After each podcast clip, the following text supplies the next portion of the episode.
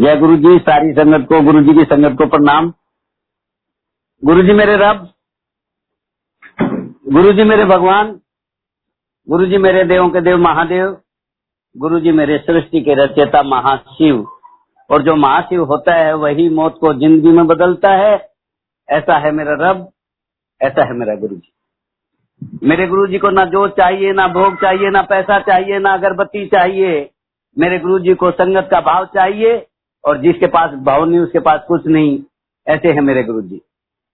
और जैसा कि शब्दों में सुनते हैं, कौन कहते हैं ये रबाता नहीं, मीरा की तरफ बुलाने वाला चाहिए। कौन कहते हैं ये रब खाता नहीं, सबरी की तरह खिलाने वाला चाहिए। कौन कहते हैं ये रब सोता नहीं, माँ यशोदा की तरह सुलाने वाला चाहिए। और कौन कहते हैं ये रब नाचता नहीं, गोपियों की तरह नचाने वाला चाहिए। और कौन कहते हैं ये रब रोता नहीं, सुदामा की तरह रुलाने वाला चाहिए। ऐसा है मेरा गुरुजी। मैं संगत से कहना चाहता हूँ, मेरा गुरुजी आपके भाव का भूखा है, आपकी जोत अगरबत्ती और पैसे का भूखा नहीं है। ऐसा है मेरा गुरुजी। जब हम गुरुजी के चरणों में गए, भावना आंटी हमें गुरुजी के चरणों में लेके गई, तो गुरुजी जब हम जाते थे तो सबसे पहले इंट्रोडक्शन होता था कि गुरुजी ने कहा कि किधरों आए ने, सानू पंजाबी नहीं आंदी। आज तो मैं पंजाबी बोल सकता हूँ, उस टाइम मुझे पंजाबी नहीं आई। तो गुरुजी ने कहा किधरों आए ने, भावना आंटी ने कहा कि गुड़गांव। तो गुरुजी ने कहा कि तुसी आंदे रहो। तो गुरुजी अक्सर चार तीन चीजें बोलते थे। किसी संगत को बोलते थे जाओ तो आड़ा कल्याण किया, उसका कल्याण हो गया। किसी को बोलते थे कि तुसी ऐश करो, तो वो ऐश करता रह गया। और मेरे जैसे नालायक को बोला कि तुसी आंदे रहो। उस टाइम मुझे मालूम नहीं था कि इसका मीनिंग क्या है, लेकिन आज मैं दावे के साथ कह सकता हूँ, उसका मीनिंग भी बता सकता हूँ। क्योंकि गुरुजी बिन बोलिया सब कुछ जानते, किस आगे करे अरदास। गुरुजी को मालूम था कि मेरा भांडा सबसे ज्यादा खराब है, तो गुरुजी ने मैनू दस्या कि तुसी आंदे रहो।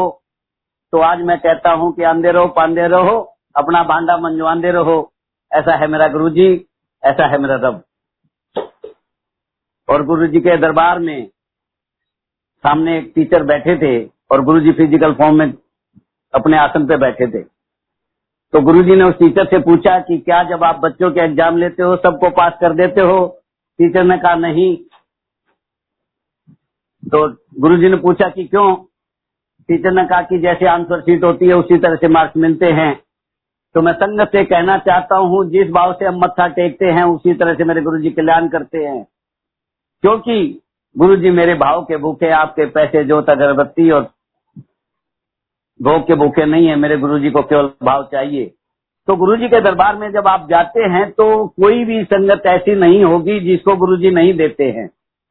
चाहे वो संगत कैसी भी है, लेकिन गुरुजी के दरबार में जाने के बाद हर संगत को कुछ ना कुछ मिलता है।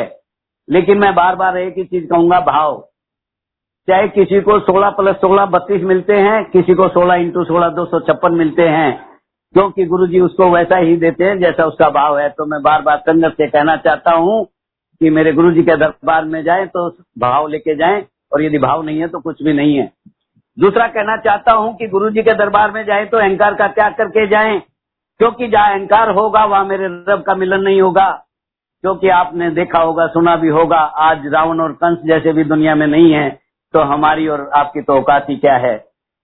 क्योंकि आपने सुना भी होगा, देखा भी होगा, और करके भी देख सकते हैं। एक छोटे से नींबू की बूंद अहंकार, एक छोटे से नींबू की बूंद न जाने कितने बड़े दूध के टैंकर को फाड़ देती है। ऐसे ही अहंकार हमारे शरीर को खत्म कर देता है। तो मैं बार बार संगत से कहना चाहता हूँ कि गुरुजी के दरबार में जाएं तो सबसे पहले भाव, और दूसरा अहंकार का त्याग। बाकी कुछ करने की जरूरत नहीं, कुछ मांगने की जरूरत नहीं। ऐसे हैं मेरे गुरुजी। और मेरे गुरुजी के दरबार में जैसे आप जाते हैं, आप सिमरन करेंगे तो आपका मन शुद्ध हो जाएगा, और आप सेवा करेंगे तो आपका तन शुद्ध हो जाएगा। और जब आप मन और तन शुद्ध हो जाएगा तो आपको कुछ करने की जरूरत नहीं, कुछ मांगने की जरूरत नहीं। ऐसा है मेरा गुरुजी। और मैं संगत से बार बार फिर कहना चाहता हूँ कि यदि मांगना है तो मेरे गुरुजी का नामदान मांगे, क्योंकि आपने देखा होगा कि जहाँ मेरे गुरुजी का आपने शब्दों में भी सुना होगा, जिसके ऊपर तू स्वामी सौ दुख कैसा पावे, जिसका मालिक दादा उसने मार न सके कोई, क्योंकि जहाँ गुरुजी होंगे वहाँ कुछ करने की जरूरत नहीं, कुछ मांगने की जरूरत नहीं, क्योंकि कि यदि मांगना है तो मेरे गुरुजी का नामदान मांगे, क्योंकि चंद्रमा ने भी राम से नामदान मांगा था और जो दान में दी हुई चीज है वो कभी वापिस नहीं दी जाती, क्योंकि चंद्रमा के आगे लिखा गया रामचंद्र, जो राम लिखा गया वो आज तक चंद्रमा ने भी वापिस नहीं दिया। तो मैं बार बार संगत से कहना चाहता हूँ तो मेरे गुरु जी का नामदान मांगे, बाकी कुछ करने की जरूरत नहीं, कुछ मांगने की जरूरत नहीं, ऐसे है मेरे गुरु जी। और जहाँ सत्संग की बात आती है, सत्संग एक ऐसा माध्यम है जो हमारे अंदर नेगेटिविटी होती है उसको पॉजिटिविटी में बदल देते हैं मेरे गुरु जी। एक सत्संग आपको मैं सुनाता हूँ। एक डायमंड व्यापारी मिस्टर पटेल सूरत से गाड़ी की डिक्की में पैसे लेकर के आ गए और गुरुजी जब फिजिकल में थे तो गुरुजी के चरणों में पैसे रखने की बात की। गुरुजी ने पैसों को कहा कि ये पैसा नहीं चाहिए। फिर वही बात आती है कि जैसे गुरुजी बिन बोलिया सब कुछ जान दे किस आगे करे अरदास, क्योंकि गुरुजी को मालूम था कि वो पैसा ईमानदारी से कमाया हुआ पैसा नहीं है, वो किसी की गलत तरीके से पैसा कमाया हुआ था। तो गुरुजी को पता है कि मंदिर की पवित्रता खत्म हो जाएगी, लेकिन पटेल अंकल बार बार गुरुजी के अरदास करके रिक्वेस्ट करते रहे कि गुरुजी मैं पैसा ये दान में देना चाहता हूँ, मंदिर में देना चाहता हूँ। गुरुजी ने उसकी ना सुन करके कहा कि ये पैसा मंदिर में नहीं चाहिए। वो जिद करता रहा, तो गुरुजी जब जिद करता रहा तो गुरुजी ने उसको एक सेवादार के साथ, जहाँ आज भव्य मंदिर बना हुआ है जिसको आप कहते हैं बड़ा मंदिर, तो गुरुजी ने कहा कि जा करके उस मंदिर में देखो कि यदि कहीं एक भी ईंट लगने की जगह है तो उस मंदिर में पैसा दान में दे देना, और यदि मंदिर में कहीं ईंट लगने की जगह नहीं हो तो ये पैसा वापस ले जाना। जब गुरुजी ने उसको मंदिर में सेवादार के साथ भेजा तो जहाँ प्लेन जमीन थी, जहाँ कुछ नहीं बना हुआ था उस टाइम में, वहां जा करके उसने देखा तो उसको जो है गुरुजी ने आंखों से अंधा कर दिया और दिखा दिया कि ये मंदिर जो है जो आज बना हुआ है, उस टाइम जब वहाँ पे प्लेन जमीन थी उसको जो है वही मंदिर आज जो आज वाला मंदिर उस टाइम दिखाया। और जब गुरुजी के चरणों में वापस आया तो कहा कि गुरुजी वहाँ तो इटालियन पत्थर लगा हुआ है, ऊपर शिवलिंग है, ऐसी दीवार है, ऐसा गेट है, इस तरह का भव्य मंदिर। तो गुरुजी ने कहा कि जब उसके अंदर कुछ करने को नहीं है तो आप ये पैसा उल्टा ले जाए, क्योंकि गुरुजी को पता था जो जिस मंदिर में आज संगत अरदास करती है वो पवित्रता खत्म हो जाएगी, उनकी अरदास कबूल नहीं होगी। तो गुरुजी ने उसका पैसा वापस कर दिया।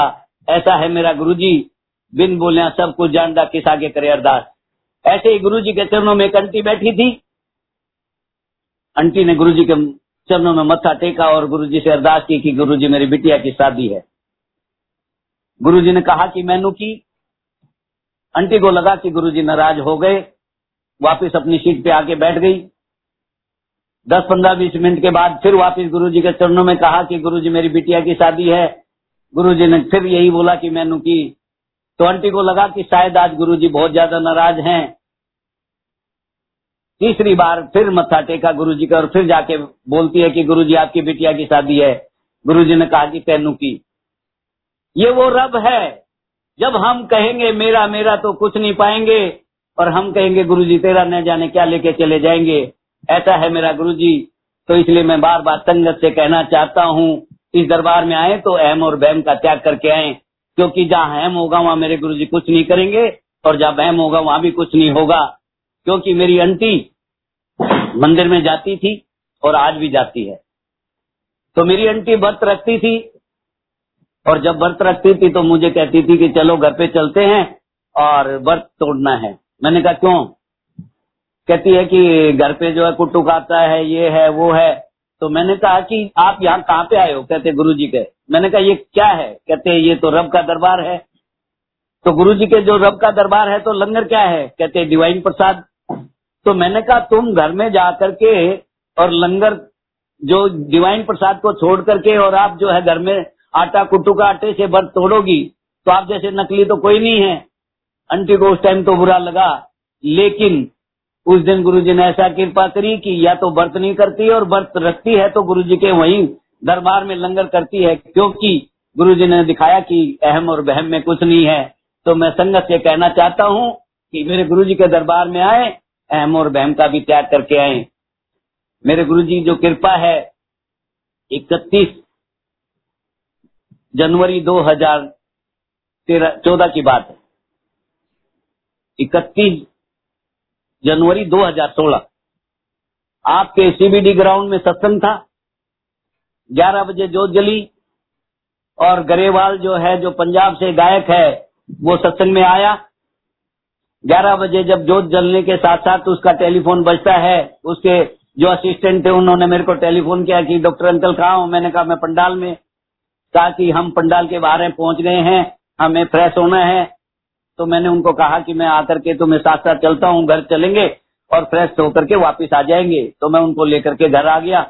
तो मैं उस दिन बगैर नहाए जोत जला दी गुरुजी की, और मैंने सोचा कि चलो घर पे अब जा रहे हैं तो मैं भी फ्रेश होके आ जाता हूँ। घर आ गए, वो फ्रेश हो गए, मैं भी फ्रेश हो गया और गाड़ी में वापस बैठ गए चलने के लिए, पंडाल के लिए। और बाहर जाते ही देखा तो बूंदाबांदी शुरू हो गई।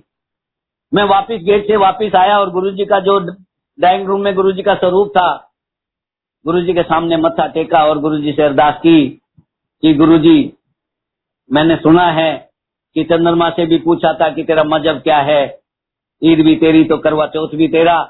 तो मैंने गुरुजी से अरदास की कि गुरुजी इंद्र भी तेरा तो सूरज भी तेरा, ये बारिश हो रही है, मेरे छोरे का ब्याह नहीं है, तो अपनी संगत को जैसे मर्जी बैठा लेना, क्योंकि संगत भी तेरी, सत्संग भी तेरा, लंगर भी तेरा, सानू के ते साडा की जो कुछ है सो तेरा। और मैं गाड़ी में बैठ गया, अरदास की और गाड़ी में बैठ करके गुरुजी से बस इतना ही बोला कि गुरुजी तेरी संगत तेरा, सत्संग तेरा, लंगर, सूरज भी तेरा तो इंद्र भी तेरा, तू जान तेरा काम जान। और मैं पंडाल तक पहुंच गया, एक भी बूंद नहीं आने दी। ऐसा है मेरा गुरुजी। क्योंकि गुरुजी जो इम्पॉसिबल, आपने डिक्शनरी में वर्ड पढ़ा इम्पॉसिबल, तो गुरुजी ने इम्पॉसिबल के 3 टुकड़े किए, आई एम पॉसिबल। यदि दुनिया में कोई सुप्रीम पावर है, यदि दुनिया में कोई सृष्टि का रचेता है, यदि दुनिया में कोई मौत को रिराइट कर सकता है, यदि दुनिया में कोई जिंदगी में ऐसा काम जो कोई नहीं कर सकता वो मेरा गुरुजी कर सकता है, क्योंकि इम्पॉसिबल को पॉसिबल कर सकता है तो केवल और केवल मेरा गुरुजी। मैं संगत से बार बार कहना चाहता हूँ, जब जब आप मेरे रब के दरबार में जाएं, जब जब आप मेरे गुरुजी का मन से सिमरन करें, मन से सेवा करें, तो आपको कुछ करने की जरूरत नहीं, आपको कुछ मांगने की जरूरत नहीं, आपके भाव की जरूरत है, आपके अहंकार के त्याग की जरूरत है, बाकी कुछ करने की जरूरत नहीं। ऐसे हैं मेरे गुरुजी। ऐसे ही मुझे मेरे मालिक ने, मेरे रब ने, मेरे गुरुजी ने एक फैक्ट्री सिलवासा में जो सूरत और बॉम्बे के बीच में है, परशुरामपुरी, एक फैक्ट्री दिलवाई। और उस फैक्ट्री में जो है 90 वर्कर मोमडन भाई थे, मेरे साथ काम करते थे। 20 मई 2015 को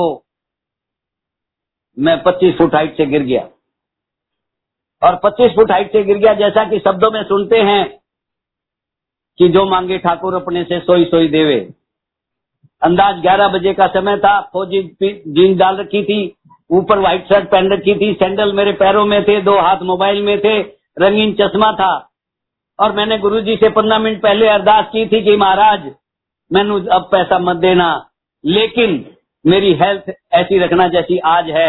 मैं मटक मटक चल रहा था और गुरुजी से अरदास की थी, गुरुजी सानू अब पैसा मत देना, लेकिन मुझे फिजिकली फिट रखना। और जैसा कि मैंने अभी पहले भी बताया कि जो मांगे ठाकुर अपने से सोई सोई देवे। 15 मिनट बाद एक अर्जुन भाई, जिसको जो है मैंने कुछ फैक्ट्री में मशीन देख रखी थी, उसने कहा कि मैं मशीन देखना चाहता हूँ। तो मैंने कहा कि चलो मैं दिखा देता हूँ। वो बार बार यही कहता था कि आप जो है सामान बोल देते हैं कि तैयार है, लेकिन गाड़ी आती है, 1 घंटा ये वेट करती है, लेबर वेट करती है, मेरे ऊपर खर्चा लग जाता है, आज मैं गाड़ी जब भेजूंगा जब मैं सामान देख लूंगा। तो मैंने बोला कि ठीक है मैं दिखा देता हूँ।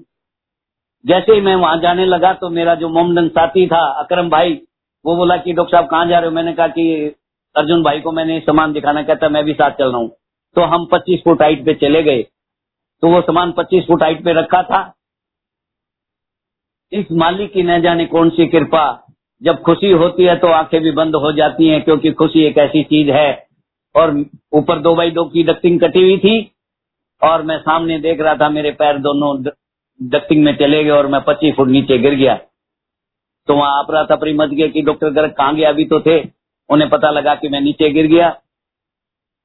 जैसे फूल के गुलाब को आप पुंखड़ी को हाथ से उठा के साइड में रख देते, ऐसे मेरे गुरुजी ने मुझे बिल्कुल फूल के गुलाब को हाथों में रखा, ऐसे मेरे को रखा।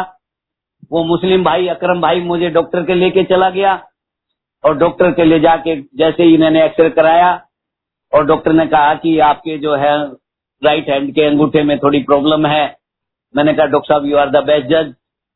उसने कहा कि थोड़ा डिसलोकेट हो गया है, यदि ट्रैक्शन देंगे तो ठीक हो जाएगा, यदि ट्रैक्शन से ठीक नहीं हुआ तो थोड़ा सा एनेस्थेसिया देके, लोकल एनेस्थेसिया देके थोड़ा सा माइनर सर्जरी करनी पड़ सकती है। मैंने कहा यू आर द बेस्ट जज सर। डॉक्टर ने उस अंगूठे को हाथ लगाया और वो अपनी पोजीशन में अपने आप आ गया। डॉक्टर हंसने लगा, बोला अभी तो मैंने कुछ किया नहीं है तो अपनी पोजीशन में आ गया। मैंने कहा सर ये मेरे गुरु की कृपा है, इसमें डॉक्टरी फेल हो जाती है, क्योंकि जहाँ साइंस फेल हो जाती है वहाँ मेरे गुरुजी शुरू होते हैं। ऐसा है मेरा गुरुजी। शाम को मेरी आंटी को लेबर से पता लगा कि मैं 25 फुट हाइट से गिर गया। मेरी आंटी जो है मोबाइल पे रोने लगी, टेलीफोन किया, कहते हम बॉम्बे आ रहे हैं, सिलवासा आ रहे हैं, आपको चोट लगी, आपने हमें बताया तक नहीं। मैंने वीडियो कॉल किया, मैंने जो है चल के दिखाया, मैंने हाथ जोड़े, मैंने कहा कि रोने की जरूरत नहीं है। 4 दिन बाद मेरी 24 मई 2015 को मेरी फ्लाइट थी। घर में 2 पोते मेरे गुरुजी ने दिए थे। मैंने कहा 4 दिन में मेरी कोई सिचुएशन बदलने वाली नहीं है, 4 दिन में जैसा आज हूँ वैसा ही रहेगा, आप मत रो, कोई ऐसी दिक्कत नहीं है। सब कुछ मैंने टेलीफोन पे करके दिखाया, चल के दिखाया, लेकिन वो नहीं विश्वास हुआ। मैंने अपने साले साहब को टेलीफोन किया कि भी आप अपनी बहन जी को मनाओ। 24 तारीख को मैं आपके दिल्ली में आया और मैंने 2.5 घंटे गुरुजी के दरबार में, जहाँ 2 पोतों की जो है अपन कुआ पूज कहते हैं जिसको, कुआ पूज में 2.5 घंटे मैंने डांस किया। आंटी मेरा हाथ पकड़ के साइड में कर दिया। भाइयों को लगा कि शायद हमारा भाइयों में झगड़ा है, तो लेकिन वो झगड़ा नहीं था, वो गुरु की कृपा थी।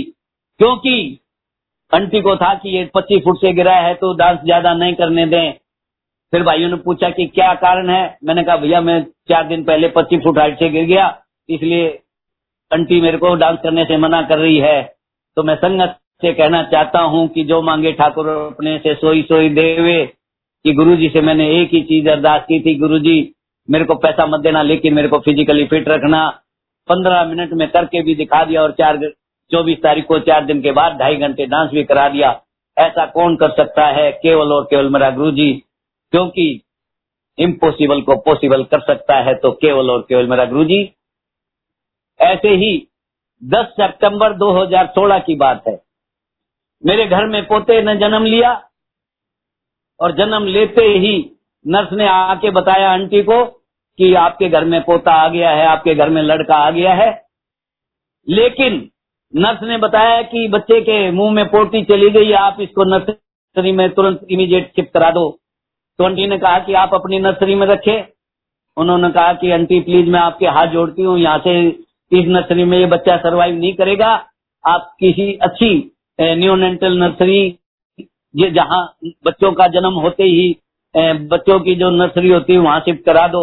आपके प्रीतमपुरा में डॉक्टर संजीव गुप्ता के यहाँ एक ICU नर्सरी है जो आपके गंगाराम हॉस्पिटल से भी अच्छी है, क्योंकि वो मैंने देखी। आपके जो है वहाँ लेके गए। 13 दिन बच्चा, डॉक्टर कभी बोलता था इंफेक्शन 72,000 हो गया, कभी बोलता था 80,000 हो गया, कभी बोलता था हार्ट रेट खत्म होने वाला है, कभी बोलता था कि बच्चा जो है। पहले दिन से ही बच्चे को वेंटिलेटर पे डाल दिया। तो मैं कई बार डॉक्टर से बात करता था तो डॉक्टर को लगता था कि भाई हम दोनों डॉक्टर आपस में बात करते हैं, उसको ये लगता था कि ये डॉक्टर बच्चे को कहीं शिफ्ट ना करा दे। मैंने एक दिन बात की कि मैंने कहा सर गंगाराम में मेरे को रिपोर्ट चाहिए, मैं गंगाराम में दिखाना चाहता हूँ। तो डॉक्टर को शक हो गया कि ये गंगाराम लेके जाएंगे, तो वो मेरे से थोड़ा सा कटने लग गया। तो मैंने क्या करना कि सुबह 10 बजे 11 बजे जैसे डॉक्टर पे राउंड आए पे आए, तो उससे पहले मैं बच्चे की ना पोजीशन, वेंटिलेटर और हार्ट रेट वगैरह देख के वापिस आ जाता था। और मैंने अपनी बहन जी को बोला कि डॉक्टर से आप ही मिला करो, मैं नहीं मिलूंगा। मैं एक दिन बड़े मंदिर गया और बड़े मंदिर में गुरुजी के सामने शिव मंदिर, जहाँ शिवलिंग है, उसके सामने खड़े होकर अरदास की कि महाराज तूने बच्चा दिया क्यों, और दिया तो अब ले क्यों रहे हो। 13 दिन बाद बच्चे का वेंटिलेटर हट गया। बच्चा जो है माँ के दर्शन की बजाय सीधा हॉस्पिटल से गुरुजी के मत्था टेका। ऐसा कौन कर सकता है? यदि मौत को रिराइट कर सकता है तो केवल और केवल गुरुजी, क्योंकि इम्पॉसिबल को पॉसिबल कर सकता है तो केवल और केवल गुरुजी। और जैसा कि आपने सुना होगा, मेरे गुरुजी अक्सर कहा करते थे, जिसका मन चंगा उसके हैंडपंप में भी गंगा। यदि आप दिल से कभी मेरे गुरुजी को याद करते हो तो आपके घर में आपको हरिद्वार जाने की जरूरत नहीं पड़ेगी। आपके घर में जो हैंडपंप है उसकी टूटी के अंदर, उसके नल के अंदर ही गंगा चल के आ जाएगी। क्योंकि मेरे गुरुजी अक्सर कहा करते थे कि जिसका मन चंगा उसके घर में हैंडपंप में भी गंगा। ऐसे है मेरे गुरुजी। ऐसे ही 31 मार्च 2013 की बात है, हमें चंडीगढ़ में सत्संग था तो हमें दिल्ली से 4 बस ले जाने का सेवा का मौका मिला। और 4 बस, एक जमुना पार से गई, एक आपकी साउथ दिल्ली से गई, एक आपकी करोलबाग से गई, एक वेस्ट दिल्ली से गई। जो करोलबाग की बस थी उसमें सिमी आंटी और उसके साथ 12 संगत थी। सोनीपत बॉर्डर पे जाकर के जब टैक्स देना था तो बसों में से संगत उतरी और सिमी आंटी ने कहा कि अंकल मैं इस बस में नहीं जाऊंगी और मैं वापस दिल्ली जाना चाहती हूँ। मैंने कहा बहन जी आंटी क्या हो गया? कहते ये तो डीटीसी से भी ज्यादा खराब है। उस टाइम हमारे पास बस कोई नई या बदलने का कोई सिस्टम नहीं था। तो मैंने सिमी आंटी, बहन आंटी से बोला कि बहन जी एक सिस्टम हो सकता है कि जिस बस में हम बैठे हैं उस बस में आप हो जाओ और मैं आप वाली बस में 12 संगत के साथ इसमें बैठ जाता हूँ। और इस कंडीशन पे हम बस में बैठे और गुरुजी के चंडीगढ़ सत्संग के लिए चल दिए।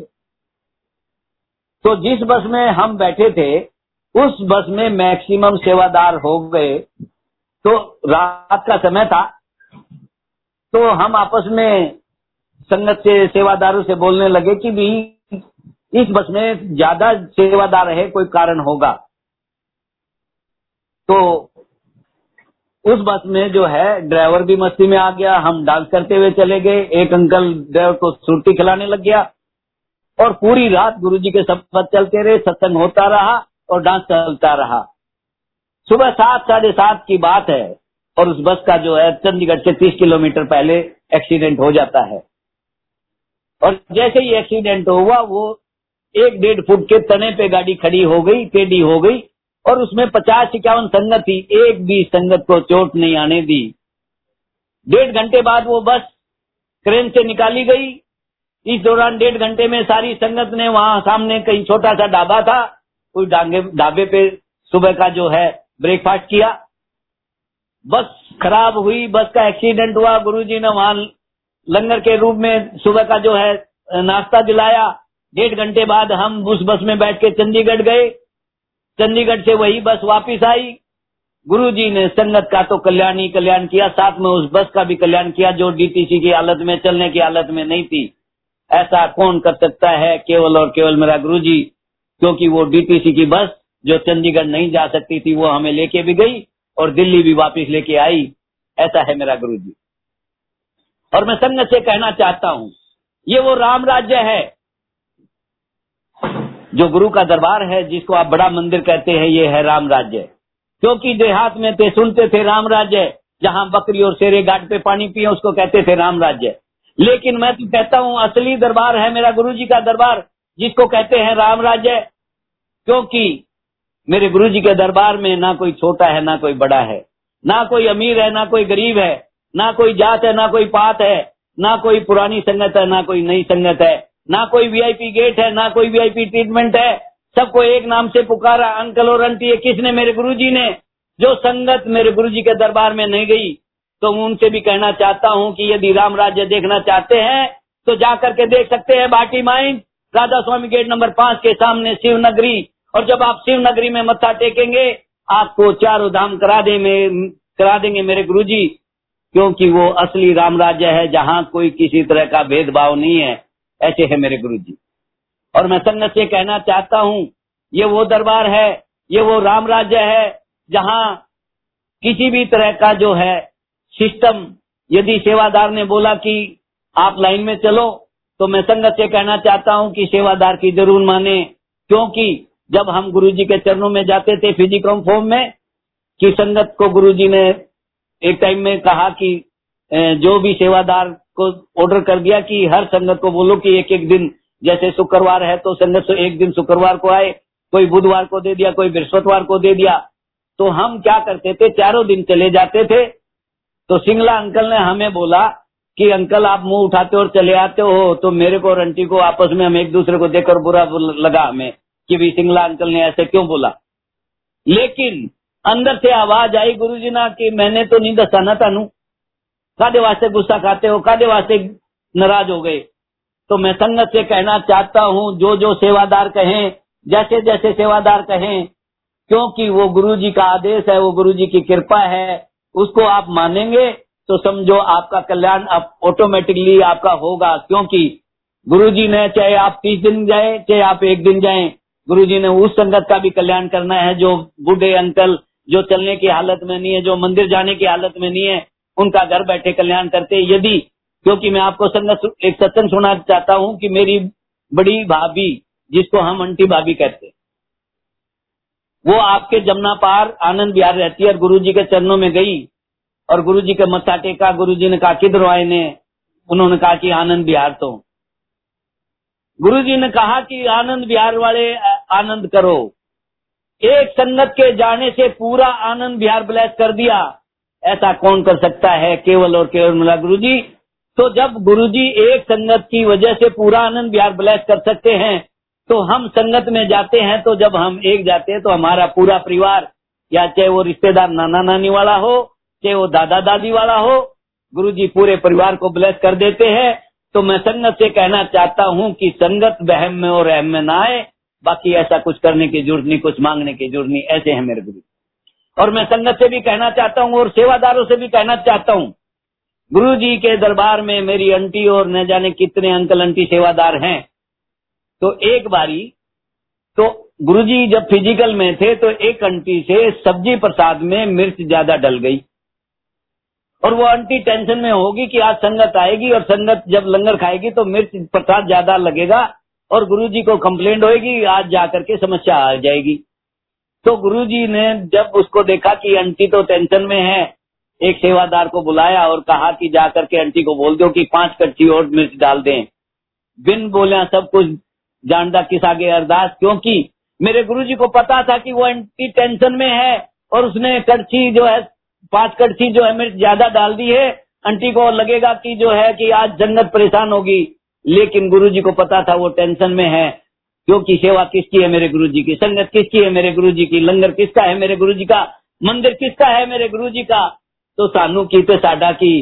तो सेवादार भी इस अहम और बहम में ना आए कि सेवा कौन करता है, क्योंकि सेवा मेरा गुरुजी करवाता है और वो सबकी दिल की जानता है। तो इसलिए मैं बार बार कोई सेवादार किसी बात का बुरा ना माने, क्योंकि मैंने ये सुना है, देखा है कि जो गुरुजी करवाते हैं वही हम करते हैं, हमारी कोई औकात नहीं, ऐसा है मेरा गुरुजी। मैं संगत से एक चीज और कहना चाहता हूँ, जो करेगा मेरे गुरुजी के, जो बन जाएगा मेरे गुरुजी के चरणों का दास, जो बन जाएगा मेरे गुरुजी का चरणों का दास, वो कभी नहीं रहेगा उदास। और जो करेगा मेरे गुरुजी पे विश्वास, वो रच देगा इतिहास, ऐसे है मेरे गुरुजी।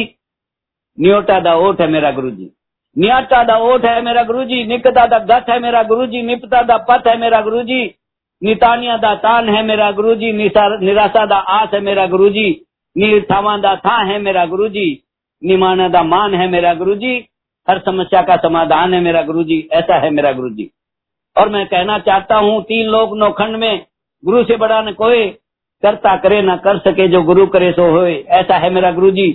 और जैसा कि आपने सुना होगा, ग्रेवाल अक्सर कहता है तुम्बा ना बजे तार के बिना, तुम्बा ना बजे तार के बिना।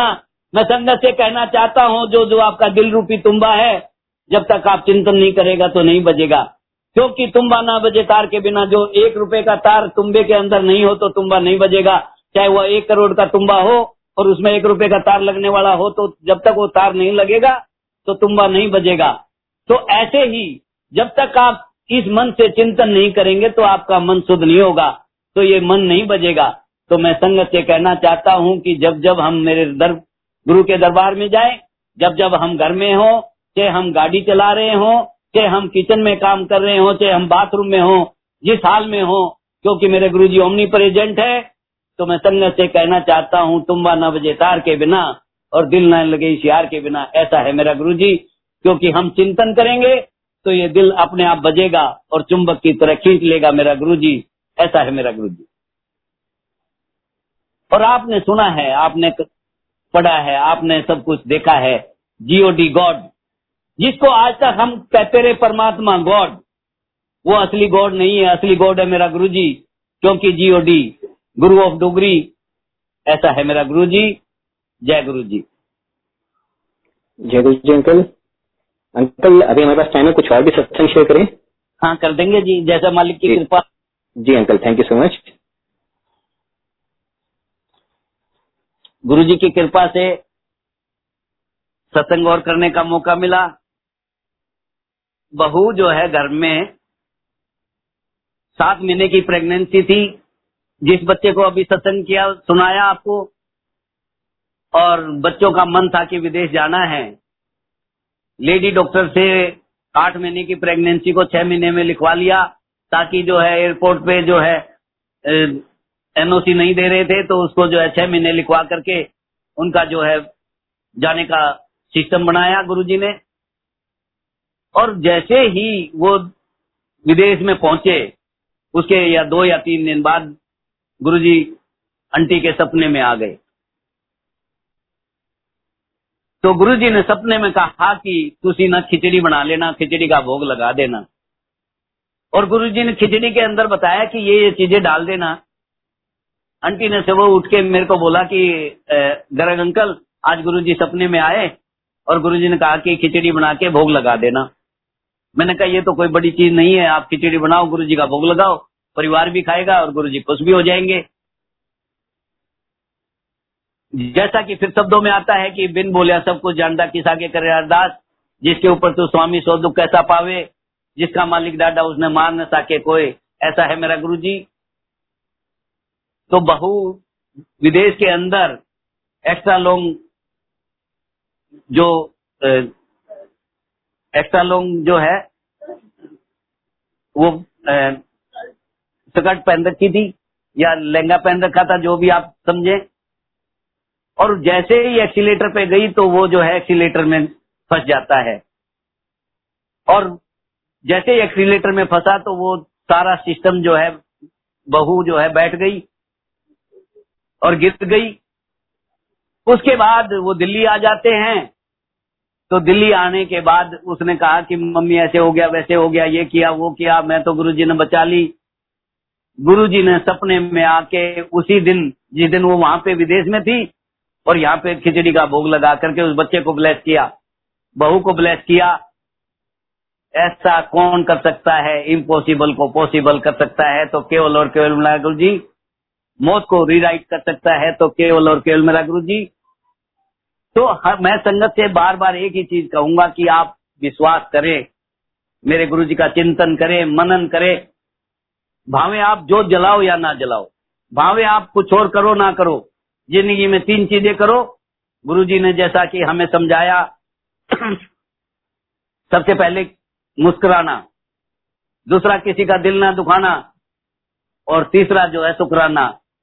यदि हम अपने गुरुजी का शुकराना करें, हर टाइम मुस्कुराते रहो, चाहे कितना भी टेंशन हो, वो टेंशन आपको पता भी नहीं लगेगा कैसे चला गया, कैसे आया, क्योंकि वो गुरु की कृपा है। आने में भी देर नहीं लगेगी तो जाने में भी देर नहीं लगेगी। मुस्कुराना, शुकराना और किसी का दिल ना दुखाना। किसी का भी दिल ना दुखाओ, चाहे वो छोटा है, बड़ा है, अमीर है, गरीब है। आप भावे जोत जलाओ या ना जलाओ, आप भावे कुछ और करो ना करो, लेकिन मैं संगत से कहना चाहता हूँ, जिंदगी में ये 3 नियम बना लो। मुस्कुराओ और किसी का दिल ना दुखाओ और किसी को जो है शुकराना मेरे गुरु का करो, बाकी कुछ करने की जरूरत नहीं। क्योंकि एक बारी मैंने सुना भी था, पढ़ा भी है कि एक चिड़ा चिड़ी जंगल में रहते थे, और जंगल में रहने लगे तो ऐसा सिस्टम बन गया कि वहां ना पानी था, ना कुछ था, ना जो है घास थी, ना हरियाली थी, सूखे पेड़ पे रहते थे। और एक समय आया कि उनका कोई दोस्त मिलने आया। उन्होंने देखा तो यहाँ तो ये तो ना तो इनका घोंसला है, ना पानी है, ना खाने को है, सूखा पेड़ है। तो वो खुदा के पास चला जाता है, भगवान के पास जाता है और कहता है कि भगवान, मेरा एक दोस्त है, एक परिवार है, जो सूखे में रहता है, ना खाने को है, ना पीने को है, ना रहने को है। तो भगवान ने कहा कि उन्होंने कोई ऐसा कर्म नहीं किया जिससे उनको खाने को भी मिले, पीने को भी मिले, रहने को भी मिले। उनकी जिंदगी में केवल और केवल निराश, कुछ नहीं मिलेगा, यही सिस्टम रहेगा, सारी उम्र वो ऐसे ही रहेंगे। तो बोला महाराज कुछ उपाय बताओ। महाराज ने कहा कि उनको बोलो कि शुक्राना करना चालू कर दे। तो वो अपने दोस्त के पास आया, उसने कहा भाई तेरी जिंदगी में तो कुछ नहीं है, केवल तूने निराश की जिंदगी जीनी है।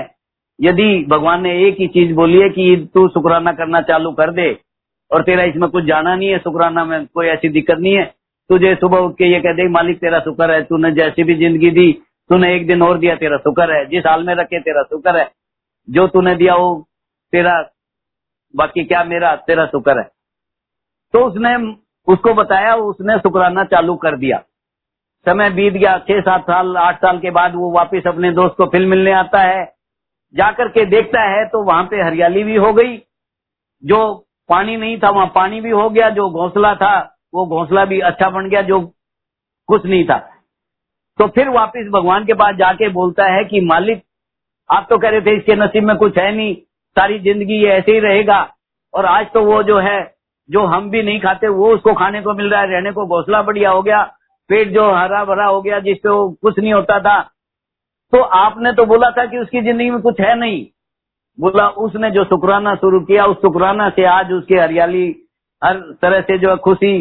तो मैं संगत से एक ही चीज कहना चाहता हूँ, आप आजमा के देखो, आप करके देखो, इस मालिक का सुबह उठते ही शुक्राना करो कि मालिक जो कुछ है तेरा, सानू की ते साडा की, तीन लोक नौखंड में आपसे बड़ा न कोई, करता करे ना कर सके, जो गुरु करे सो होए।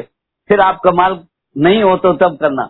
और मैं संगत से एक भी चीज और कहना चाहता हूँ, जब मेरा गुरु हमारा कल्याण करता है तो, क्योंकि यदि गुरु कल्याण नहीं करेगा तो हम इसका शुक्राना नहीं करेंगे, और हम इसका शुक्राना नहीं करेंगे तो कल्याण नहीं करेगा। तो मैं संगत से बार बार कहना चाहता हूँ, आपने सुना भी होगा, बेगम बगैर बादशाह और बादशाह बगैर बेगम किस काम की। ऐसे ही गुरु बगैर संगत और संगत बगैर गुरु किस काम का। इस दरबार में आके किसी मीडिएटर को ना ढूंढे, इस दरबार में आके किसी बहम में ना पड़े, इस दरबार में आके, क्योंकि बेगम बगैर बादशाह और बादशाह बगैर बेगम किस काम की। ऐसे ही गुरु बगैर संगत और संगत बगैर गुरु किस काम का, क्योंकि गुरु जी हमारा कल्याण करता है, और जब ये कल्याण करता है तो हमारा फर्ज है शुक्राना करना। तो मैं संगत से बार बार एक ही चीज कहूंगा कि ये कल्याण करेगा और हम इसका शुक्राना करेंगे, और यदि आप शुक्राना नहीं करेंगे तो आप कुछ नहीं पाएंगे। ऐसा है मेरा गुरुजी। क्योंकि एक समय था जब गुरुजी के चरणों में बैठे थे, एक अंकल किसी कारण से गरीब था और गुरुजी के चरणों में आके बैठता था। तो गुरुजी से अरदास की कि गुरुजी सानू भी कुछ दे दो, दुनिया में सारे जो है करोड़पति हैं, कभी हमारे भी कुछ कर दो। तो गुरुजी ने उसको 1 रुपया दे दिया, और गुरुजी ने 1 रुपया दिया, उसके आगे 1 जीरो लगी तो 10 हो गए, फिर 1 जीरो लगी तो 100 हो गए, फिर 1 जीरो लगी तो 1000 हो गए। धीरे धीरे वो करोड़ों में बदल गया वो 1 रुपया। और जब अहंकार आता है तो कहीं ना कहीं विनाश बुद्धि। तो वो एक दिन गुरुजी के चरणों में गया गुस्से में कि गुरुजी आपने दिया क्या मुझे 1 रुपया। वो वापिस गुरुजी को जाकर के 1 रुपया वापिस दे देता है, क्योंकि अहंकार और बदनसीबी न जाने क्या करा देती है। वो 1 रुपया चला गया, गुरुजी के चरणों में रखिया वापिस, वो सारी जीरो हटते हटते वो 0 पे आ गया। तो मैं संगत से बार बार एक ही चीज कहना चाहता हूँ कि गुरुजी के दरबार में आए सबसे पहले भाव, और दूसरा अहंकार का त्याग, बाकी कुछ करने की जरूरत नहीं, कुछ मांगने की। ऐसे है मेरे गुरुजी। जय गुरुजी।